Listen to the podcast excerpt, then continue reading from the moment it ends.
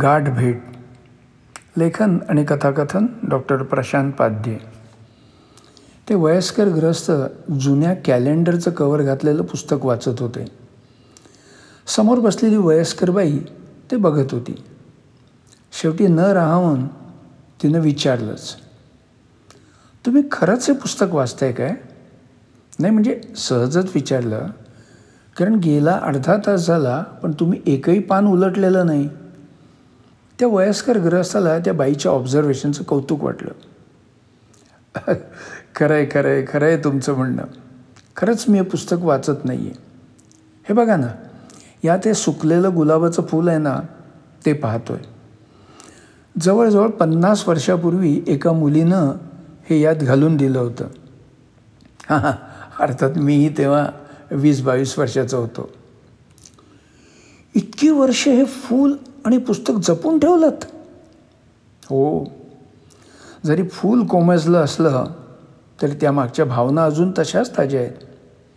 By the way तुम्ही कुठे पुण्याला चाललात काय? हो.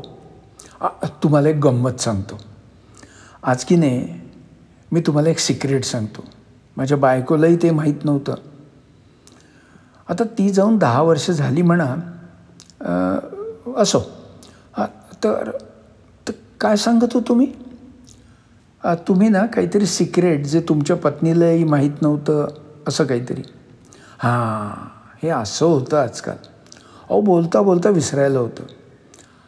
हां तर बायको दहा वर्षापूर्वी कॅन्सरनं गेली. गर्भाशयाचा कॅन्सर होता आणि कळला तेव्हा खूप उशीर झाला होता. मग या हॉस्पिटलमध्ये जा त्या डॉक्टरला भेटा आयुर्वेदिक होमिओपॅथिक उपाय अगदी साधू महाराजसुद्धा झाले पण अहो पण तुम्ही काहीतरी मला सिक्रेट सांगत होता. हो हो हो हो पुन्हा विसरलो बघा. हां तर मी कॉलेजात असताना लायब्ररीतून एक पुस्तक घ्यायला गेलो. तेव्हा तिथे एक सुंदर मुलगी उभी होती.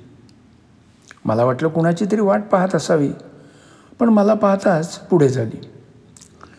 तिनं हे पुस्तक दिलं आणि सांगितलं हे वाच. खूप छान आहे. तुला आवडेल. मी तिला विचारलं काय गं? तुला माहीत आहे मला कोणतं पुस्तक आवडतं? तिने लगेच उत्तर दिलं नाही मला माहीत नाही तुला कोणत्या विषयाच्या पुस्तकामध्ये रुची आहे ते पण हे मात्र नक्की आवडेल. मी मग तिथूनच घरी परतलो आणि ते पुस्तक वाचायला घेतलं. खरं तर वाचायला घेतलं आणि त्यात हे गुलाबाचं फूल आणि एक चिठ्ठी सापडली. मी चिठ्ठी वाचली. मला आश्चर्याचा धक्काच बसला. तिनं चक्क प्रेमपत्र लिहिलं होतं. प्रेमपत्र? मग झालं तुमचं लग्न? नाही हो. तिचं नाव ना शरावती. ती कॉलेजात सायन्सला होती आणि क्वचितच दिसायची. तरीही दोन तीन महिन्यांनी भेटली की विचारायची. अरे पुस्तक वाचलंस काय? आवडलं काय? त्यावेळी तिच्याऐवजी मीच लाजायचो आणि खाली मान घालून म्हणायचो फक्त एकच पान वाजलं. विषय खूप छान आहे ओके. आवडला विषय. मग पुढे काय? ती विचारायची. आधी नोकरी मग जरा सेटल व्हायचं आणि नंतर लग्नाचा विचार करायचा असं ठरवलं आहे ती गप्प बसायची किंवा म्हणायची लवकर काय ते ठरव.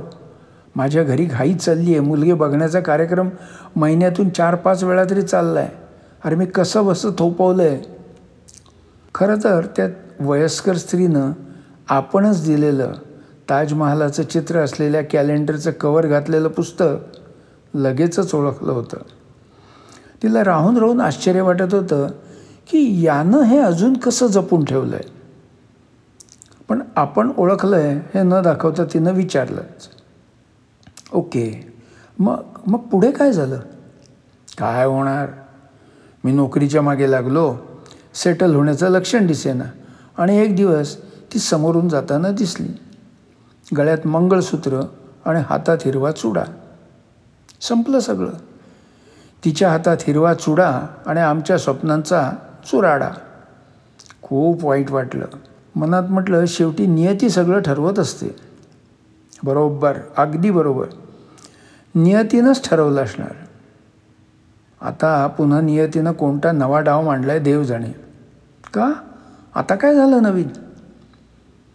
अहो माझी नात आहे पुण्यात. शिकते मेडिकल कॉलेजात. शिकायचं राहिलं बाजूला तर ती एका मुलाच्या प्रेमात पडली. आणि तिनं त्याच्याशी लग्न ठरवलं. पण मुलानं तिला सांगितलं आधी माझ्या आजीला भेट. तिनं परवानगी दिली तर लग्न करता येईल. पण माझी नाते काही कमी नाही. ती लगेच म्हणाली मग तूही माझ्या आजोबांना भेट मगच ठरवूया. पण नंतर त्याने परस्पर ठरवलं की आपण एकाच वेळी आजी आजोबांना भेटायचं आणि त्यांचीही एकमेकाशी गाठ घालून द्यायची. म्हणजे तिथल्या तिथेच काय तो फैसला होईल. म्हणून मी पुण्याला चाललो आहे तुम्ही पण पुण्यालाच चालला आहे काय? हां म्हणजे विचारलं एवढ्यासाठी की ट्रेनचं डेस्टिनेशन पुण्याचं आहे म्हणून म्हटलं एवढंच.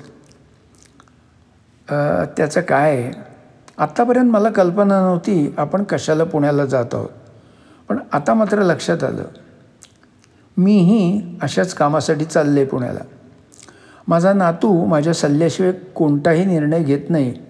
आणि लग्नासारख्या विषयात तर माझं मत निर्णायक असतं. असो मी आत्ताच माझं मत देऊन टाकते. मला मान्य आहे लग्न. लग्न? कोणतं लग्न? आणि कुणाबरोबर? अरे शहाण्या तुझ्या नातीबरोबर आणखीन दुसऱ्या कुणाबरोबर तू पूर्वी फार उशीर लावलास निर्णय घ्यायला पण मला तशी चूक नाही करायची. पुढच्याला ठेच मागचा शहाणा म्हणतात ते उगीच नाही. म्हणजे तू तू शरावती आहेस? अनावधानं त्याच्या हातातून ते पुस्तक खाली पडलं. पण फूल मात्र मांडीवरच होतं.